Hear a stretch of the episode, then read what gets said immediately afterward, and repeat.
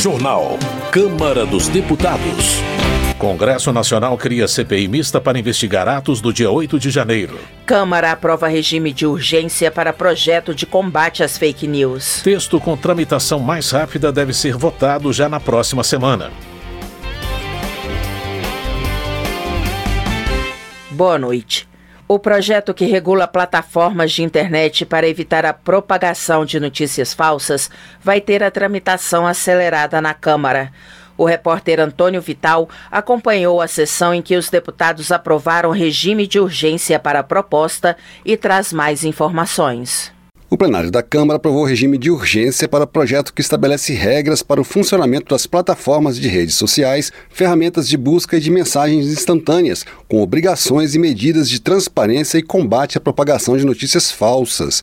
O regime de urgência foi aprovado com 238 votos favoráveis contra 192. Com isso, a proposta poderá ser votada diretamente no plenário, sem passar pelas comissões. O projeto já aprovado pelo Senado obriga as plataformas a adotarem mecanismos para limitar o compartilhamento em massa de notícias. Além disso, permite a remuneração das empresas jornalísticas pelo uso e compartilhamento de conteúdos. O projeto foi alterado pelo relator, deputado Orlando Silva, do PCdoB de São Paulo. Ele batizou a proposta de lei brasileira de liberdade, responsabilidade e transparência na internet. Entre as mudanças, ele prevê a criação de uma entidade autônoma para fiscalizar o cumprimento da lei. Esse foi um dos pontos que gerou mais polêmica no plenário. Deputados da oposição criticaram o regime de urgência e disseram que a proposta dará muito poder ao governo para definir o que é verdade ou não na internet. Foi o que disse o líder da oposição, deputado Carlos Jordi, do PL do Rio de Janeiro. Esse tipo de projeto não deveria vir com uma urgência para cá. Deveria ser debatido com muito mais profundidade em comissões especiais. Mas não, estamos aqui recebendo sugestões do governo, que inclusive vai criar uma agência reguladora para fiscalizar o trabalho dessas redes sociais, com a composição do governo, do atual governo. E ainda temos o TSE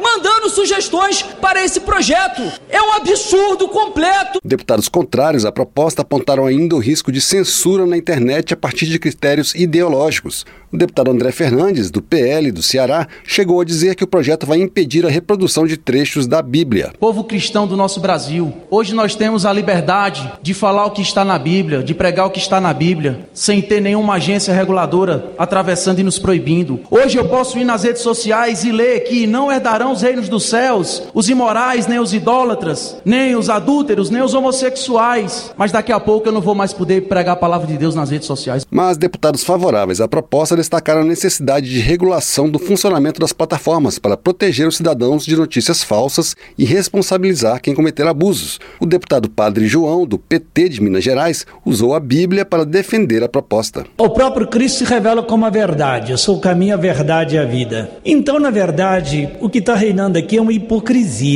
Quando vocês não querem a regulamentação das redes, uma regulação, é porque vocês têm medo. Têm medo porque o alicerce sobre o qual vocês estão é a mentira. O relator do projeto, o deputado Rolando Silva, admitiu mais mudanças na proposta a partir de diálogo com setores da Câmara, como a Frente Parlamentar Evangélica. Um dos objetos dessa negociação é a composição da entidade autônoma que vai fiscalizar as plataformas. Ele negou que a proposta limite a liberdade de expressão e disse que a regulação da internet é fundamental para coibir a propagação de discursos de ódio e garantir a democracia. É que é muito importante nós termos uma regra para garantir a liberdade de expressão de todos na internet. A liberdade de expressão está fortalecida com a definição de um processo em que o próprio usuário pode contestar quando se sentir prejudicado. É necessário mudar o regime de responsabilidade dessas plataformas e ter mais transparência.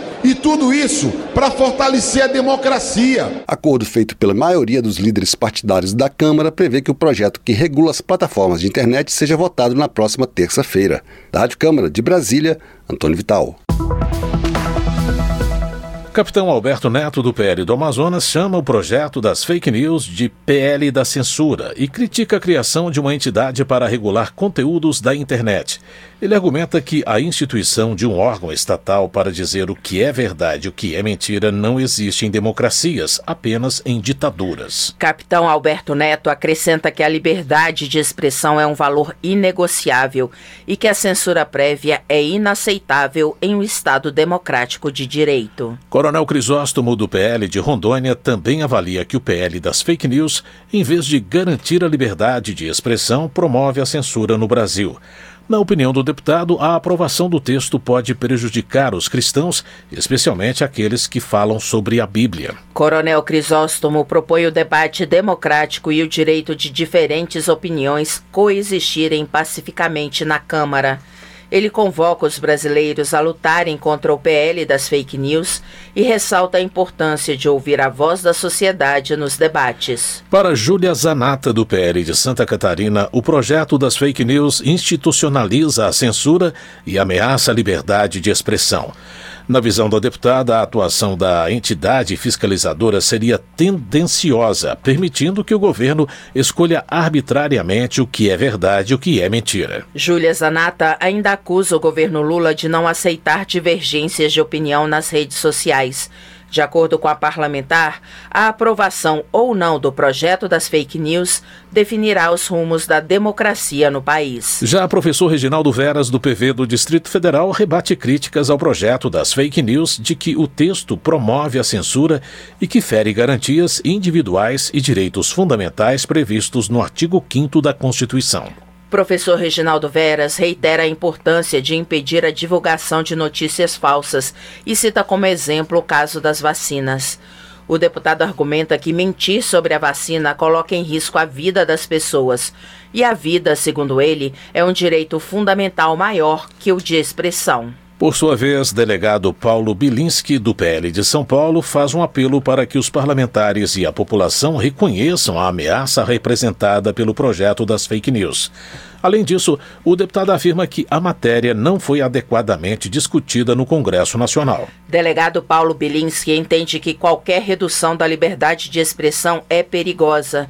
Ele ainda acrescenta que as liberdades religiosa e política também estão em risco quando se trata do projeto das fake news. Jorge Sola, do PT da Bahia, discorda das críticas ao projeto de combate às fake news. O deputado afirma que a liberdade de cometer crimes nas redes sociais não deve ser protegida pelo poder legislativo, muito menos a impunidade para os criminosos. Jorge Sola argumenta que a proposta visa impedir ou pelo menos inibir a propagação da mentira, do ódio e da violência na internet.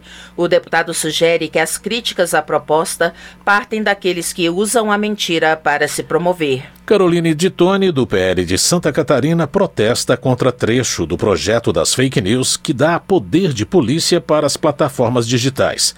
Ela observa que a criação de uma entidade nomeada pelo Poder Executivo para analisar conteúdos nas redes sociais pode representar o fim da liberdade de expressão na internet. Caroline Ditone argumenta que o projeto pode ser usado para censurar opiniões políticas e religiosas divergentes do governo no poder.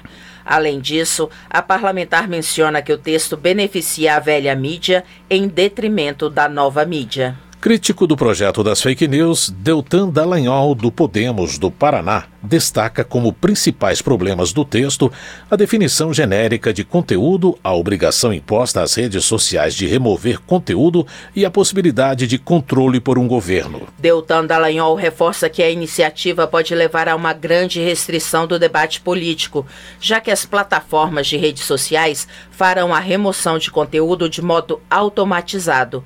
Para ele, esse método pode levar à retirada de conteúdo legítimo, o que ataca a liberdade de expressão. Por sua vez, Ana Pimentel, do PT de Minas Gerais, sustenta que, em nome da liberdade, é urgente a regulamentação das mídias sociais. Para ela, nos últimos quatro anos, o ódio foi usado como estratégia política, repercutindo nas redes sociais e gerando lucros. Ana Pimentel ressalta a importância do projeto de lei das fake news para responsabilizar pessoas e empresas difusoras de mentiras e, consequentemente, restabelecer de fato a liberdade de expressão. Raimundo Santos, do PSD do Pará, concorda com uma possível regulação das mídias sociais, mas entende que o projeto que tramita na casa não é o melhor para o país. Na visão do deputado, o trecho do texto que concede poder de polícia a particulares viola a competência constitucional do Estado. Segundo Raimundo Santos, o projeto prevê censura prévia e pode levar à desinformação e à retirada de conteúdo legítimo. Ele enfatiza a importância de defender as liberdades de expressão, de imprensa e religiosa como pilares fundamentais da democracia no país. Economia. Gilson Daniel, do Podemos do Espírito Santo, afirma que a decisão do Supremo de incluir nos limites da Lei de Responsabilidade Fiscal os contratos terceirizados na área da saúde inviabiliza a gestão municipal. Segundo ele, o entendimento impede os prefeitos de cumprirem o percentual estabelecido por lei para gastos com pessoal. Para dar mais segurança jurídica aos gestores, Gilson Daniel apresentou projeto que altera a lei de responsabilidade fiscal para que os serviços terceirizados não sejam incluídos como gasto com pessoal. Ele afirma que se a proposta não for aprovada, os prefeitos ficarão inelegíveis. Rubens Pereira Júnior do PT afirma que em 100 dias do novo governo do Maranhão foram iniciadas 300 obras. Ele destaca ainda a continuidade e a ampliação de programas iniciados pela gestão anterior, como a construção de 150 escolas militares e o espaço TEC, que leva computador com internet a 150 municípios. Rubens Pereira Júnior ainda destaca o Viva Procon, que facilita a retirada de documentos de cidadãos cidadãos. O parlamentar também exalta o aumento do número de restaurantes populares e do sistema de abastecimento de água. Delegado Palumbo, do MDB de São Paulo, cobra do governo paulista o aumento salarial para a Polícia Penal. Ele argumenta que os policiais realizam um trabalho muito difícil nas cadeias, porque correm risco iminente de troca de tiro e precisam ficar em total alerta em um ambiente desfavorável. Delegado Palumbo também avalia que o Conselho de Transparência, sugerido no projeto de combate às fake news, será usado para aparelhamento político e defesa ideológica. Transportes. Nilton Tato, do PT, se manifesta contra a privatização da Companhia Paulista de Trens Metropolitanos. O deputado lembra que duas linhas da CPTM foram privatizadas recentemente e o atendimento aos usuários piorou. De acordo com Nilton Tato, nas últimas duas décadas foram feitos investimentos para recuperar a malha ferroviária do Estado.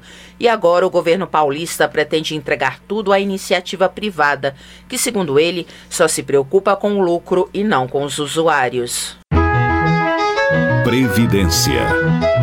Pompeu de Matos, do PDT Gaúcho, faz um apelo ao governo federal para que antecipe o 13º salário dos aposentados. O deputado alega que eles não foram amparados durante a pandemia, como outros grupos da sociedade que receberam auxílio emergencial e outros benefícios. Pompeu de Matos acrescenta que o pagamento antecipado traria alívio imediato ao bolso dos aposentados, além de impulsionar o consumo e a economia, já que o dinheiro seria investido no comércio. Votação. Em sessão conjunta do Congresso Nacional, deputados e senadores aprovaram a criação de uma CPMI para investigar atos de vandalismo do dia 8 de janeiro.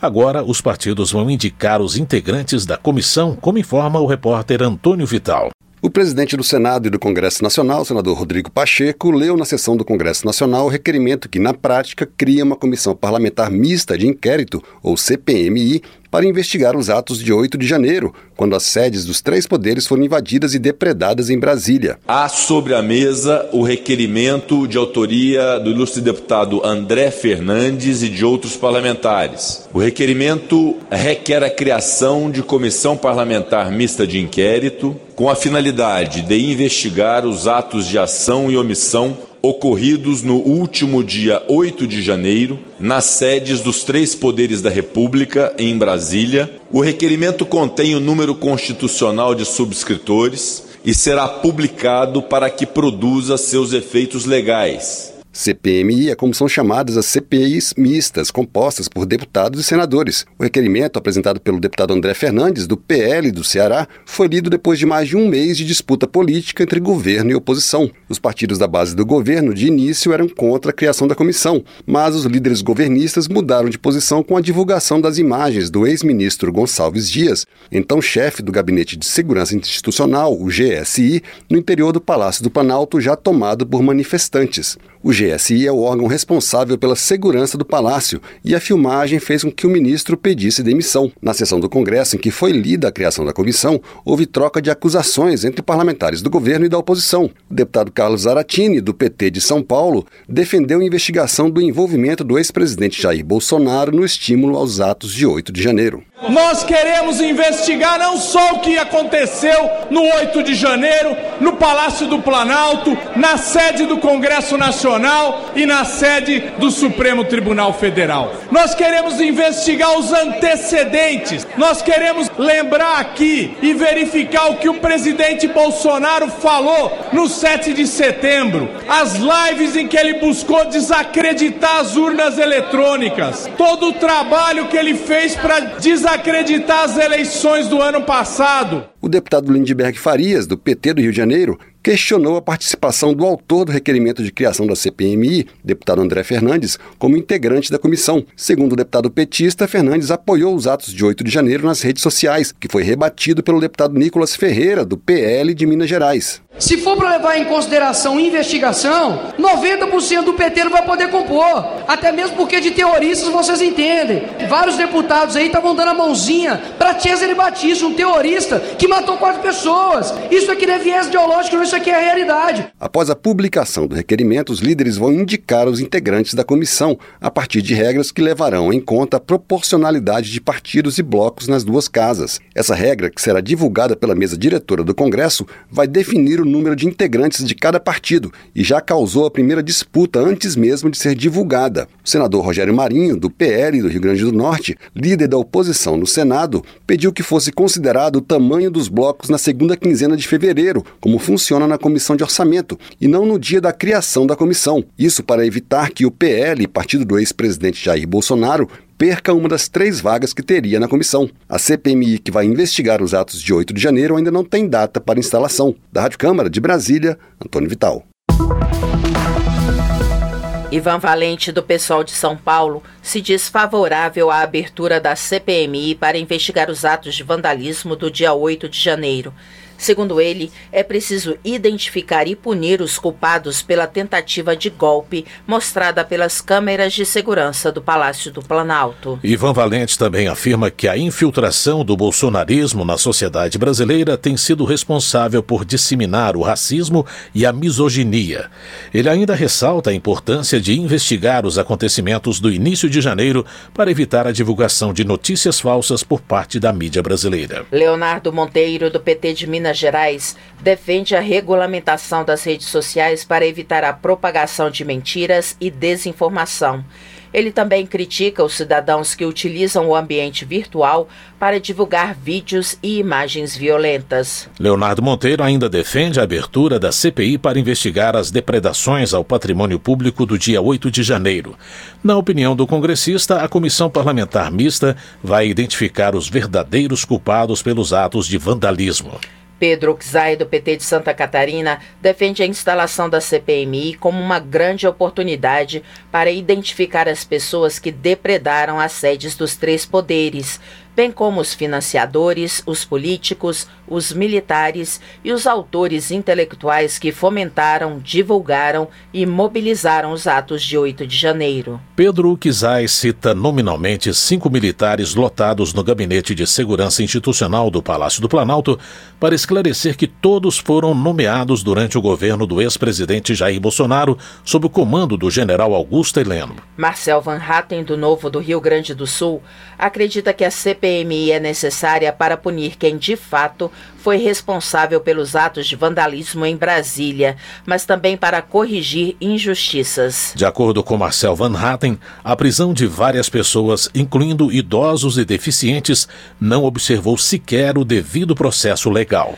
Termina aqui o jornal Câmara dos Deputados, com trabalhos técnicos de Everson Urani e apresentação de José Carlos Andrade e Luciana Vieira. Uma boa noite para você. Ótima noite. A Voz do Brasil retorna amanhã. Você ouviu A Voz do Brasil. Boa noite.